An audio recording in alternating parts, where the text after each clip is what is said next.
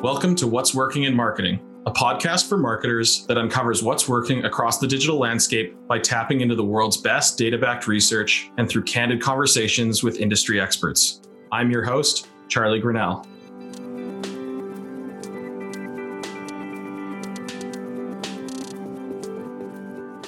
On this episode, I'm joined by John Tesser, VP of Research and Insights at NYC & Co. Thanks for joining me today, John.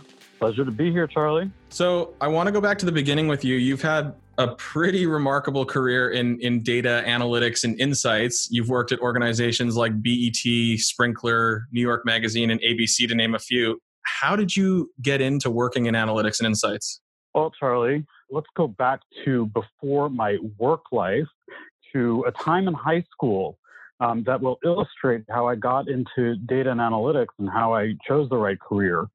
Uh, so think back to uh, you know I would have to take the uh, the train, the subway, um, to go places. I grew up in New York City, and uh, as you know, uh, there's a lot of different types of ethnicities. So people, so Mexicans and Chinese, specifically in uh, in the borough of Brooklyn, uh, which is a borough of about three million people. And so I use the power of observation. I always wanted to get a seat, right? But I could never get a seat uh, when I would take the train. And so um, what I would do is I'd actually watch people um, and figure out, oh, okay, well, judging based on their ethnicity and what they look like and who they are and the bags they're carrying, which train stop are they going to are they going to get off?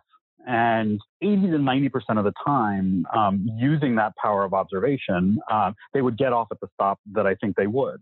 And so this actually illustrates how I have essentially spent my career using data analysis, observation to drive outcomes, right? It wasn't sitting there with an Excel spreadsheet, but it was looking at somebody, taking in their profile, understanding who they were, and expecting them to take a certain action based on that. So this was done in high school and then carried through, uh, you know, my social psychology degree that I got from undergrad, and then carried through the rest of my career, where I've essentially used this power of deduction and analysis, obviously getting much more advanced using data and behavioral data. But yeah, that's actually how I, I got started with this. And, and it's a really great way for people to think about careers, which is, hey, what did I do when I was in high school? Like, what did, or what did I do when I was in college? Or what did I naturally gravitate towards? Right. So just an interesting way to, to start the conversation and, and, to talk about the fact I didn't just start in data. I, I was always in data.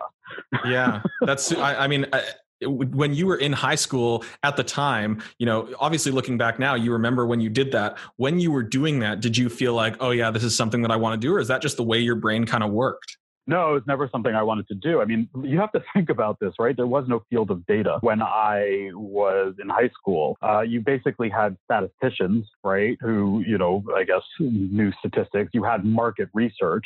Um, you didn't have this proliferation of data that we have now, particularly in digital. Digital was at its nascent. So, I mean, I think what you're asking is actually a really great question, Charlie, which is the fact that we don't know where careers are going to go because, you know, as I said, the career of data really has only taken off in the last five years. I had no idea where I wanted to go. Studying people, that's something that I always figure out. Okay, yeah, I'm really interested in people's behaviors and why they do what they do.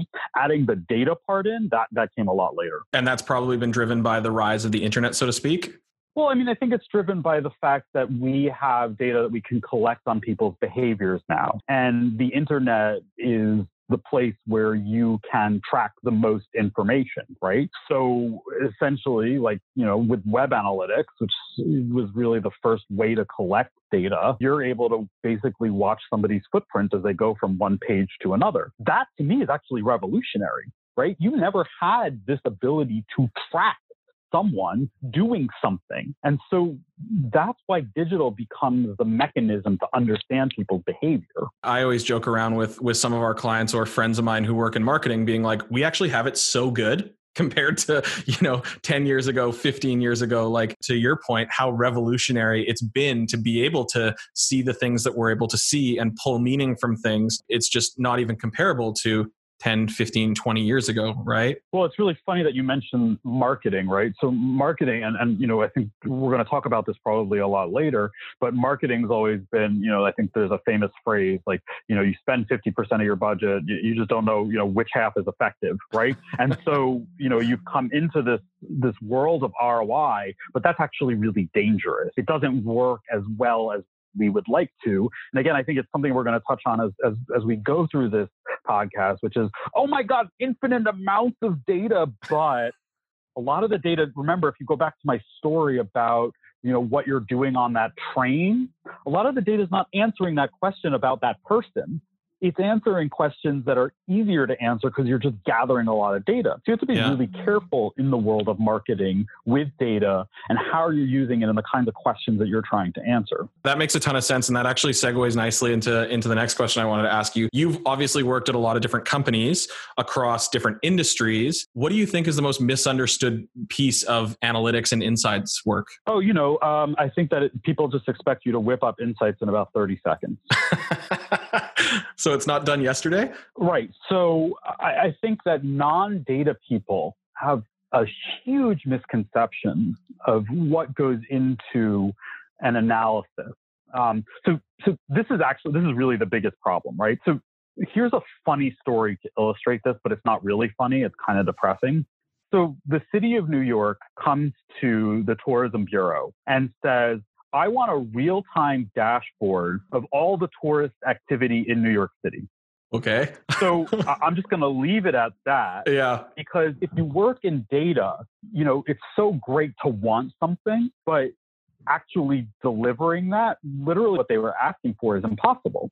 Yeah. And, and, I could spend the rest of the podcast talking through why it's impossible to collect literally a real time dashboard of all tourism activity in New York City. And it comes down to understanding things like methodology, how data is collected, sampling issues, you know, when the data is collected, how you get it, how you process it. There's all of this data engineering stuff and there's all this data cleansing stuff. There's all of this like stuff around data and how difficult it is to answer questions that I think there's just a lot of misconceptions. Like, I'm just going to provide insights in 30 seconds. Mm-hmm. It's never like that. And so, the most difficult thing with the proliferation of data that we have is to explain to non data people, well, you're, you're not, you know, you may not get exactly what you want, but we can try and, and move in the direction of what you need right? So that conversation is almost like a constant battle of, yeah, here's what I want, and and as a data person, well, here's what you can actually get. Yeah, I think, it,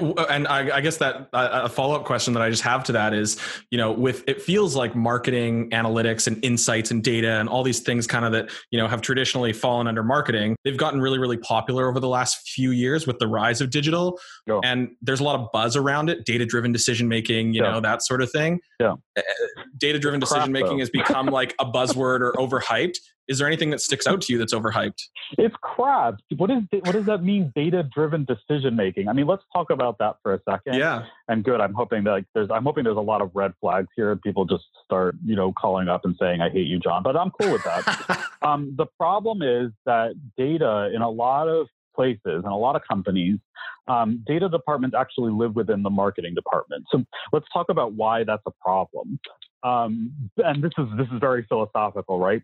Yes, data-driven decision making. Really, what data-driven decision making means to marketers is support my shit or else. Excuse me, I just cursed. but like support my initiative, right? Support what I'm trying to do, or you're fired, right? Like uh, it's otherwise the data organization actually needs to live outside of marketing to provide that voice of, of data driven decision making to actually say well actually you guys are not doing the right thing uh, when it's your boss who needs to hold on to their job and you're reporting to them and you're doing the marketing within the organization you have major issues and I think this is a fairly common problem. It's interesting to hear you point out like there are definitely kind of two sides of the fence. I feel like a lot of the best data people that I've worked with or or analytics folks are the ones who really understand business and or marketing or like the subject matter expertise where they're they're being deployed. I feel like that's such a unique thing. Do you have any advice for people who are on either side of that? Like how can data folks better work with business folks like such in marketing or how can marketing folks better work with data folks? That's a really great question. And I think you've basically come up with the crux of why data driven decision making is such a problem. I mean, you essentially have, you know, one team speaking Swahili and the other one team, team speaking Swedish and, they're talking at each other and no one's listening because they're speaking different languages, right? Yeah. And you are 100% dead on, Charlie. I come from a marketing background, right? I'm not an analytics guy. I use data. I'm good at it. I'm good at finding insights, but I'm always marketing first, right? And so the mindset is always in the marketer, like where you know, customer segmentation, audience, like how do you reach people? What are they supposed to do? Data people don't come from a marketing and business background.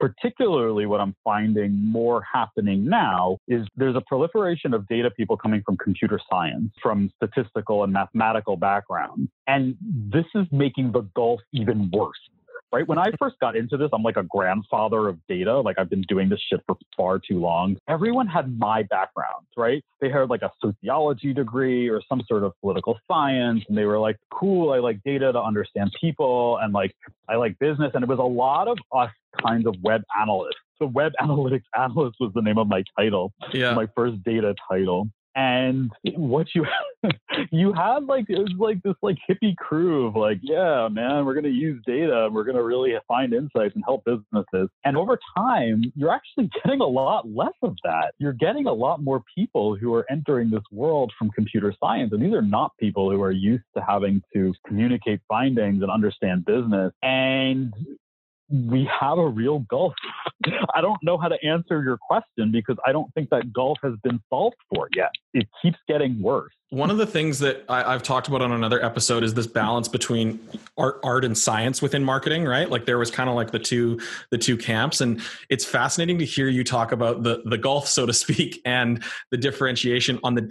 It almost sounds like there's a gulf within the analytics side of things where you have like the data science folks and then like the more businessy folks who are still sitting on that side of the fence. And then there's like the creative side.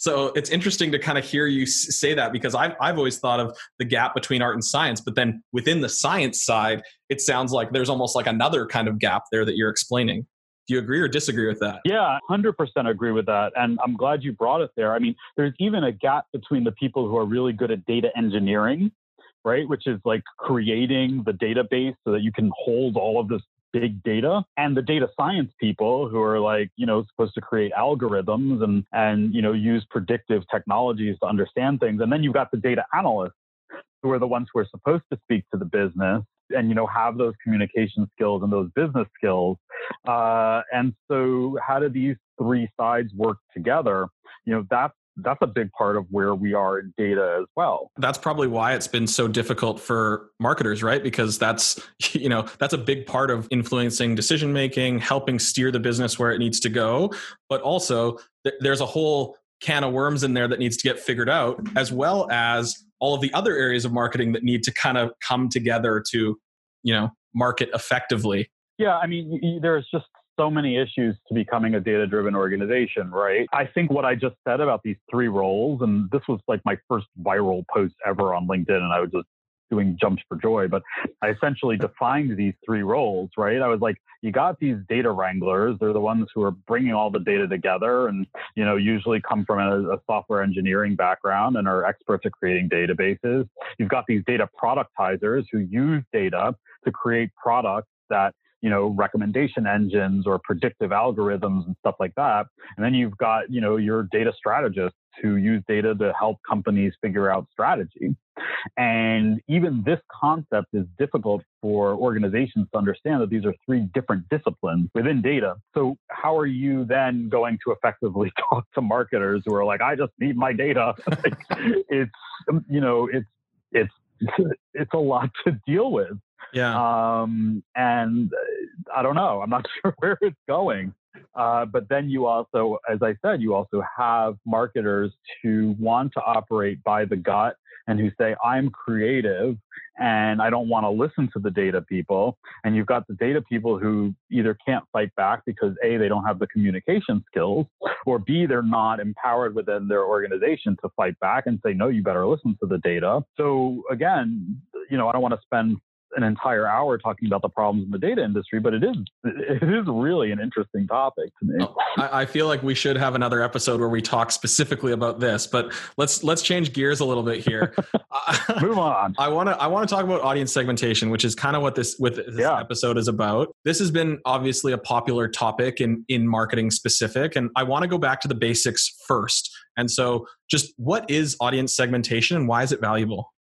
So we have a world of 8 billion people or 7 billion or whatever, right? And we can split them into men and women, right? So now, okay, great. So now you have short, smaller groups that's cool. And we can go further and we can split them into age ranges, right? So you've got, you know, 18 to 34 or 55 plus, and you keep breaking these groups down. Now, why do you do that? That's the really, that's the crux of it. When you're a marketer, you can't satisfy all 8 billion people in the world. You know, somebody living in outer Mongolia probably doesn't want to buy your product.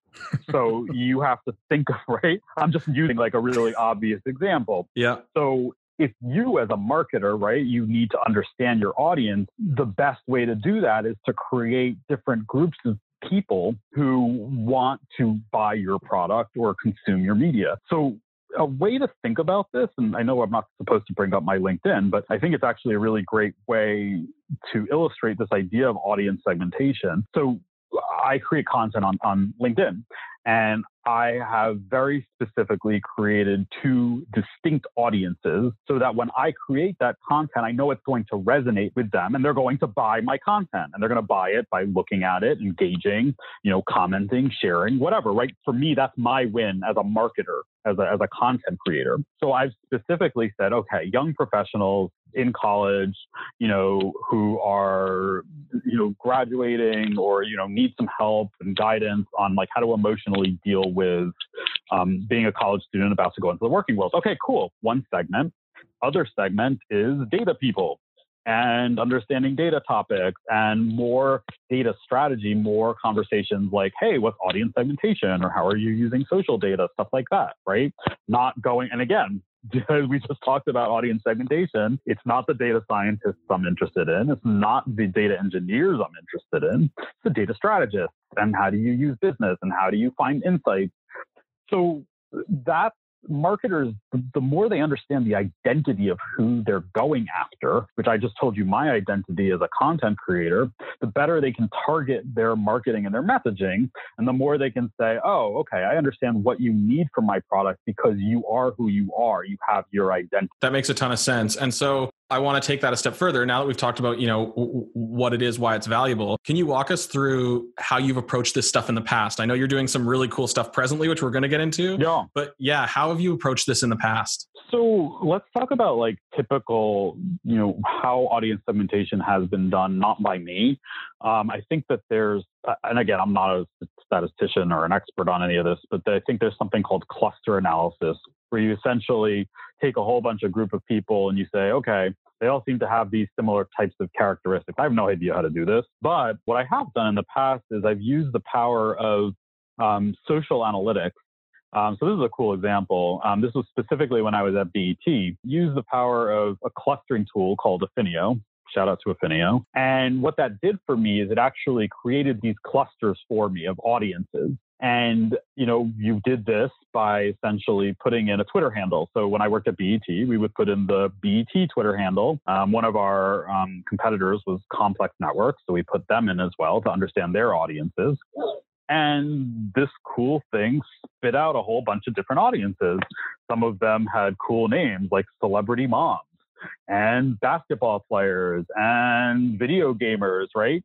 And so now I'm like, oh my God, I have a really deep insight into the type of people who are following BET's content. And I essentially took this and created six or seven, you know, of my own segments. And I was like, okay, this is what I'm going to get from Affinio, but I'm going to combine this all. And I think out of all of this, this is all of the African American people who consume content, right? And this was all done through, as I said, the proliferation. We're going back to the beginning of the conversation, proliferation of digital data.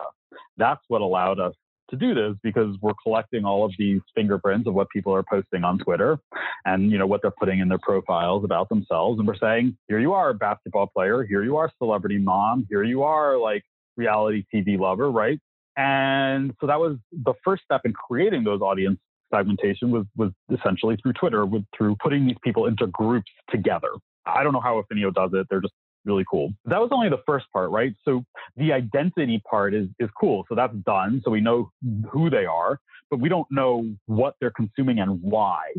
And that's where things got really, really fun. So what I essentially did from there is I would take those groups, let's say the basketball players, and I'd create what I call a virtual focus group. I would take 30,000 of them and I'd take all their Twitter handles and I would put them into a social listening tool. And for those who aren't familiar, social listening tools essentially can take every single tweet out there in Twitter and allow you to ask questions about it.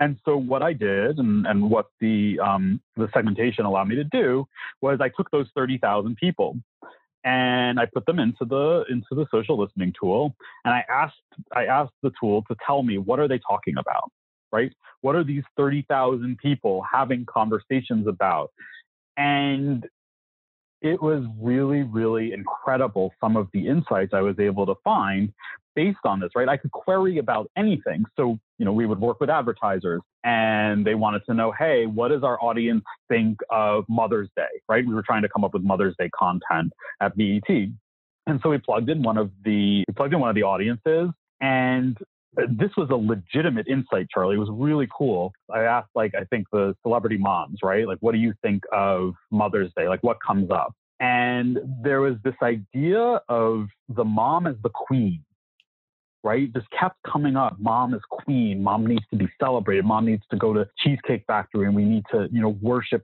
her. That kind of insight, that's why you do audience segmentation work. You can now work with that on a creative sense and a marketing sense and say, wow, that's a really powerful concept. This, this idea that mom is, is the head of the household, is somebody who needs to be worshiped. We can take that idea and creatively work with that. Whoa, that's a crazy example. like the fact that you were able to unearth that is gangster. I love that. But you can see the process of how you do that, right? Because you're querying the social data, you're looking for the themes of how people talk about things, you're coming up with the examples, and bingo, the insight kind of just screams at you, right?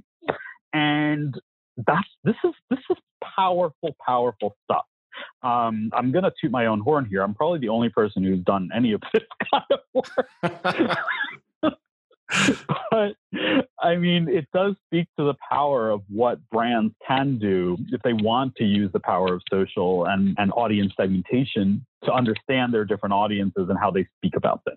Yeah, I totally agree. Was was that the first time you kind of dove into I'm using air quotes here alternative data sources or external sources playing into your segmentation work? Yeah, it was. That's actually a great question, Charlie. Yeah, most of my segmentation work in the past had been done through um, Adobe Analytics and Omniture. Right, mm-hmm. I'm an Omniture guy. Like I'm a web analytics guy. That was my tool, and so audience segmentation was always done through web analytics behavior right? So, hey, um, what's the difference between somebody who visits the site five plus times in the last month versus somebody who's a new user and then you know figuring out those uh, different audience segmentations? Um, it's powerful stuff but not to the same degree as what I'm talking about with the proliferation of the social data that you're getting and the, the ability to segment through that. Yeah, it's it's one of those things that, and I, I guess it goes back to you know the title of this is this idea of of hiding in plain sight and using oh stuff God, yeah. that's that's all around you, and it's just a matter of harnessing it in the right way.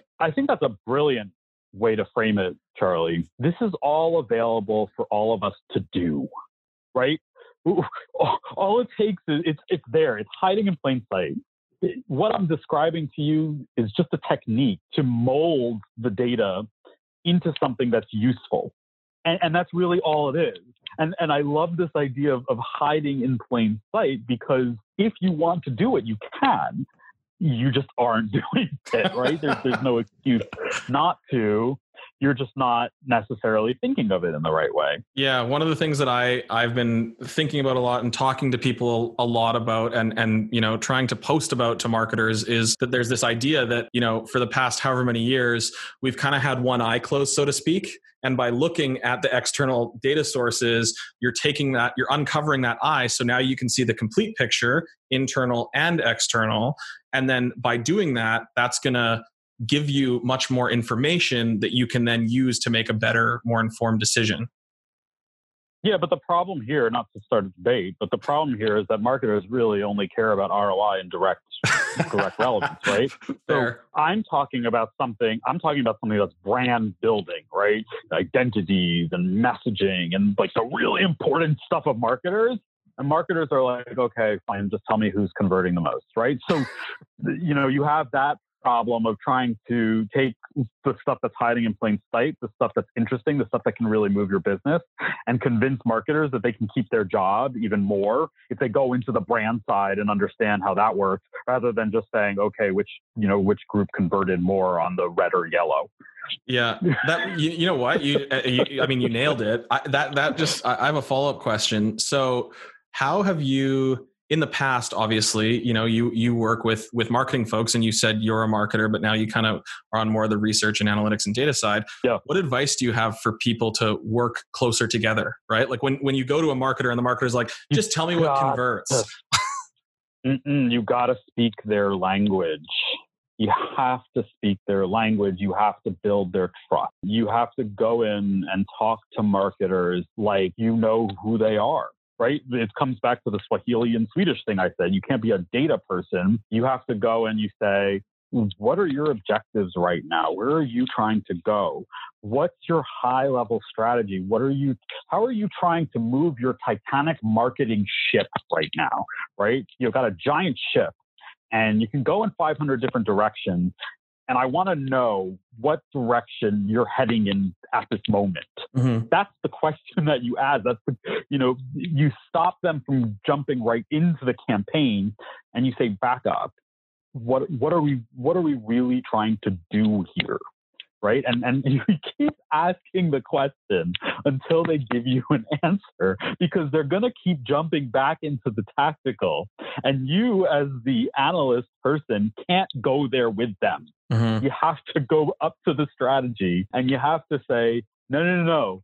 As a business, like let's fundamentally talk about you as a marketer right now the problem that you're solving for i don't care about the campaign right now i care about what you want what do you want mm. people to do and how do you want our business to help them do that and you have to drill this question until they come back to you with an answer and they're like well actually like in the case of new york city you know we're just trying to keep the new york like under focus now with COVID in, in a positive way and combat some of the negative stuff going on, right? Okay, cool. So as a data person, I can work with that. It references like what is the overarching thing that you're trying to achieve, right? Like, and, and I feel like even getting clear on that, sometimes I, f- I feel like marketers, and I've sat on marketing seats where I don't necessarily have clear direction of like what are the objectives that I'm accountable for. And then that makes it harder to go downstream, so to speak, to understand, you know, what data should we be looking at to help us understand what we need to accomplish and so it's it's unique to well it's not mm-hmm. unique i guess it's it's it doesn't surprise me to hear that that's the case as well. Yeah, but I mean, your entire data project is going to fail if you yeah. don't start at that top level. If you don't have an objective of what are we trying to accomplish here and how are we trying to do it, you're done. You're you're you're failed. You're you're not going anywhere. You're not going to get anything out of it. You're going to have a bunch of numbers and you're going to say this is up and down, and then people are going to go, so what? And everybody's going to say data doesn't serve any purpose. Mm-hmm. So you're doomed from the start if you don't have those objectives. And then so it's objectives and then asking the right questions to get really clear on those. Yeah, it's just not. It's being relentless. It's mm-hmm. saying what are we trying to do here? And if you don't get those questions, I'm sorry, I don't mean to be cynical, but you're just not going to be an effective data department. It, yeah. it really does start with that, right? And so the relationship with the marketer needs to be speaking at that strategic level and then diving into the tactics right after. I mean, I've, I've had some really good examples of doing that with marketing team at, at NYC and Company. I don't have too much time to get into it, but we started at the at the top, and you know, we were trying. This was pre-COVID, and we were trying to figure out what's our what are we trying to really accomplish with international visitors. And you know, it took two to three hours, but I worked with the marketing team, and we essentially said, ah, we need to get them out of Times Square, which is, you know, the most popular part of New York City, and we need to move them around the rest of New York City okay, as a researcher, as a data person, now I have something to work with, right? Because once you have that objective of, okay, we need to get them out of here and go over there, great. We have an objective with our campaign. We can measure to see how effective we are in doing that. And we can, it all, it all sort of cascades and waterfalls from there. Yeah. That's a good segue. I want to I want to talk about the work that you're currently starting to do uh, with around audience segmentation. You alluded to some fascinating stuff. I want to pry a little bit more and kind of dig into that. Talk to us about what you're working on. Yes. Oh man, I'm really proud of the work we've done at NYC and Company. So this is, yeah, I feel like this is the culmination of what I've done in my very, very long data career. but essentially, we have at NYC and Company, um, you know, and this is for audience profiles from different countries, right? So British or Brazilians or Chinese or Italians, whoever you want to think of. Essentially, what we've done is we've mashed together eight different data sources to come up with these audience profile of who these people are. And the way I like to talk about it is each of these data sources is a different part of the puzzle, right? They answer a different question. They help us figure out something that the other data sources don't. So I don't know if your audience is too interested in this, but we can talk about what some of those data sources are. Um, we have credit card data. that we actually collect by different categories where the spend is coming from each individual country. Um, and we can break that down by quarter, right? In the year, we can see what's up and down. We created some mega, mega cool, wicked dashboards out of that. Um, and then, so we also look at Google search data, uh, which to me is one of my favorite data sources. So we collect that, and it's the impression data, not necessarily the click data. What are people searching for, and how is it differing by each country? Um, for our six top markets, we did a major survey study uh, where we learned information about how they make decisions about travel. And so we put that information there and what's the differences between these markets of how they travel. And then we actually broke out the markets and the rich people. so we wanted to see what was the luxury travel from each of those markets. And then website data, like what kind of content are they consuming and how is that different from everybody else? And social media data, I, I, you know, I talk about it a lot and I am a huge fan of social listening data. I don't think it's used very well, but I like how we did it, which was to sort of, you know, we did something really cool. We used Twitter to find Instagram posts. And we looked, we mm-hmm. just did this very, very qualitative analysis of, hey, if you're Brazilian and you're traveling, like what are you trying to say about yourself when you travel and that was the question that we were answering hmm. through instagram and looking at the instagram photos and collecting hundreds of them and, and coming up with these themes and and we came up again you know i love sharing insights one of my favorite themes is about brazilians and Brazilians want to be seen doing something all the time. so this was actually an insight. And, you know, again, you take that insight and you can use that for marketing. But I, I, tested this on the Brazilians that I knew, and they're like, oh my God, yeah, we have to go to a city and we have to like be in front of something and show that we're doing it. Right. And that's hilarious. These kinds of insights. So again, you're like, you're like literally, this is just an amalgamation of data. They all serve a different purpose and you're you're mashing it together. And now you've got a real in depth understanding of who these people are. We haven't even talked to any of them. That's yeah. the best part. We're just taking little thing, you know, thumbprints or, or, or you know, uh, breadcrumbs and collecting them and, and throwing them together and understanding who are these people. I want to dig a little bit deeper into this idea of mashing that stuff together. Can you talk about why that's valuable to look at all these different sources and kind of mash them together? Because none of these sources by themselves tells you the whole picture, right?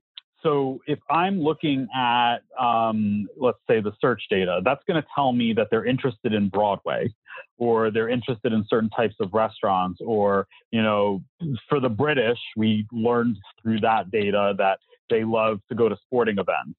But that's not going to tell me how they make decisions, right? So the search data is not going to tell me, hey, how, you know, how long, what's the booking process? How long does that take? I don't know. you know, not through the search data. The spend data is going to tell me are they more interested in restaurants or shopping or attractions, but it's not going to tell me why, right? So if I'm to, if I want to find the why, I'm to have to go into the social data. The social data is not going to tell me what those other data sources are telling. So you really have to throw them all together in order to get this like full picture of these audiences or you're missing a certain part of who they are. Yeah that makes a ton of sense. I think that kind of ties into my next question about the, the future. What are you excited for when it comes to analytics and insights and marketing in the future? What gets you fired up? Because you're someone who has obviously had a long career but also have worked in some really cool forward thinking applications in this. What fires you up I'm most excited about, and this is just for the travel industry because that's where I'm working right now. Um, this idea of mobile location data. I mean, a lot of people get sketched out from it, right? Oh no, we're tracking people and they know where we are when we're going to the bathroom and all that. No, okay, fine. But what it really allows us to do is for the first time move outside of the digital world and into the the physical world and understand people's movement, um, what they're doing, and, and who they are to a degree that we've never been able to do before. And I know it's really sketchy to people and it's scary, but I mean, look, it's already happening on websites, people. if you're going to a website, they're tracking all you're doing. So this idea that we can understand and use segmentation and audience segments by understanding things like census tract to understand who people are and what they do um, when they are someone, or wh- whether it's at a retail or you know, for the tourism industry, this is revolutionary. This is information that uh, was never available and is now at our fingertips to use to understand patterns. Actually, we have a really cool example of how we just did this for COVID uh, tracking in New York, which was we wanted to understand the effect of, of social distancing policies in New York City. And so what we did was we took the mobile location data and we tracked all of the parks across New York City and we said, hey, over time, are we seeing fewer devices or more devices in each of these parks and around bridges and tunnels? And we could actually, with pinpoint accuracy, kind of understand where the most social distancing was happening and how much, you know, lack of traffic there was, et cetera. Um, this is exciting stuff, and it's useful for so many different areas that uh, have never really been involved in data before. I think the the privacy conversation is obviously something that I feel like pre-COVID was like a big conversation. And what I find ironic is with everybody kind of at home now, nobody's really talking about the privacy thing it appears and and and i think about this this idea of you know there's there's privacy and then there's convenience right and it, it, how funny yeah. it is how we, we talk a big game when it comes to privacy yet here we are on all of our devices on all of our sites consuming away That's living right. our daily life because it's convenient and so That's yeah right. it is it is interesting to see the the what we say versus what we do yeah, you know, people are lazy and they're going to take the, the least course of action and then they're just going to complain that they have privacy and all of this stuff, right? But at the end of the day, you know, I think that this is just this is the future of data and analytics. This this data source to move outside of digital, and, and you know, this also helps marketers not just in the travel industry, but I mean, it really helps you know, understand things like, you know, offline attribution. I don't even want to start talking about this kind of stuff. But, you know, when you know that somebody has a device and they're moving and they use a certain website, you know, you now have a better understanding of their full customer journey and, and what they're doing. I know it scares people, but it is to me the most revolutionary and interesting thing in, in, in analytics. Um, notice how I didn't say anything about predictions or algorithms or machine learning. Uh, those are just areas that I don't know much about, yeah. and I don't know what I don't know what business value they serve. So I, I don't even want to start talking about it until somebody can tell me this is how this stuff is helping businesses. I'm not going to be skeptical, but I'm not going to pay as much attention as, as everybody else is. Totally fair. So as we start to wrap this up a little bit, is there any piece of advice that you want to share uh, for marketers or, or data and insights folks that they should be keeping top of mind? Marketers need to really care about their customers and who they are. I don't know how to make this any clearer. If they're not obsessed with getting into the mind of their customer and getting into the mind of who they are, getting into the mind of why they do things, thinking about it constantly, obsessing about it constantly.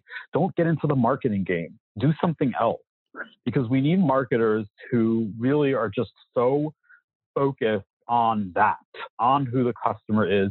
And And then everything cascades from there. Then you can do tactics, then you can do strategies. But if you're not constantly thinking about who they are, what they're doing, where the spending patterns are, and keeping up with it, don't go into marketing. do something else because that obsession with the customer and who they are and what they do and why they do it, that's what the great marketers do, right? But we tend to think of marketing as tactics but the tactics have to come from somewhere and they come from this understanding of the identity of the customer and the great marketers that i've worked with have always had this obsession with the customer and it's always the thing they talk about the most and if anybody tries to move away from it they bring it right back I don't know if you've had the same experience, Charlie, but when I do talk to really good marketers, that's what they do. they always bring it back to who that person is. They never let go of that you know, somebody will try and move them into a tactical conversation and they'll be like, well, certain segments of our company like this kind of stuff. They always have rooted language in that. It makes mm-hmm. me really happy. But I just, I don't know. I, I, just feel like, and then they can speak to the research teams in better ways and say, here's what I need to know about the customer. Can you deliver on this? So it's not just up to the data person to ask the question, the marketer is there as well. I completely agree. What's the best place for people to find you online? I think I know what the answer is going to be. Oh, you can find me on LinkedIn the funny thing is about my LinkedIn is I'm some sort of like spiritual guru um, who types things about like modern day Buddhism and psychoanalysis and acceptance of feelings and all of that, which we didn't talk about at all here. Um, but if you want to follow me for that kind of stuff and get your daily dose of, I don't know, Eastern wisdom, you can find me on LinkedIn um, if you want to find more of my data stuff, I have some articles that I read on Medium, but I'm really leaving it up to these blogs. Thank you, Char- not blogs, these these podcasts. Thank yeah. you, Charlie, um, to talk more about the data side of what I do. Because, quite frankly, I just don't think there's that much interest. well, not compared to live your best life. So, you know, again, I'm looking at my audiences. Yeah, makes a hmm. ton of sense. Well, John, thanks so much for joining me today. I really appreciate you taking the time to share your your knowledge and wisdom with us. I learned a lot and I'm sure others did as well. This was a pleasure, Charlie. I had a lot of fun. Thanks for listening to my ramblings.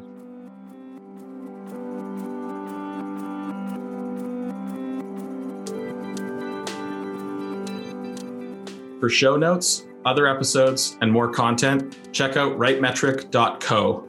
If you enjoyed the show, please subscribe and leave a review wherever you listen to your podcasts. Thanks for listening.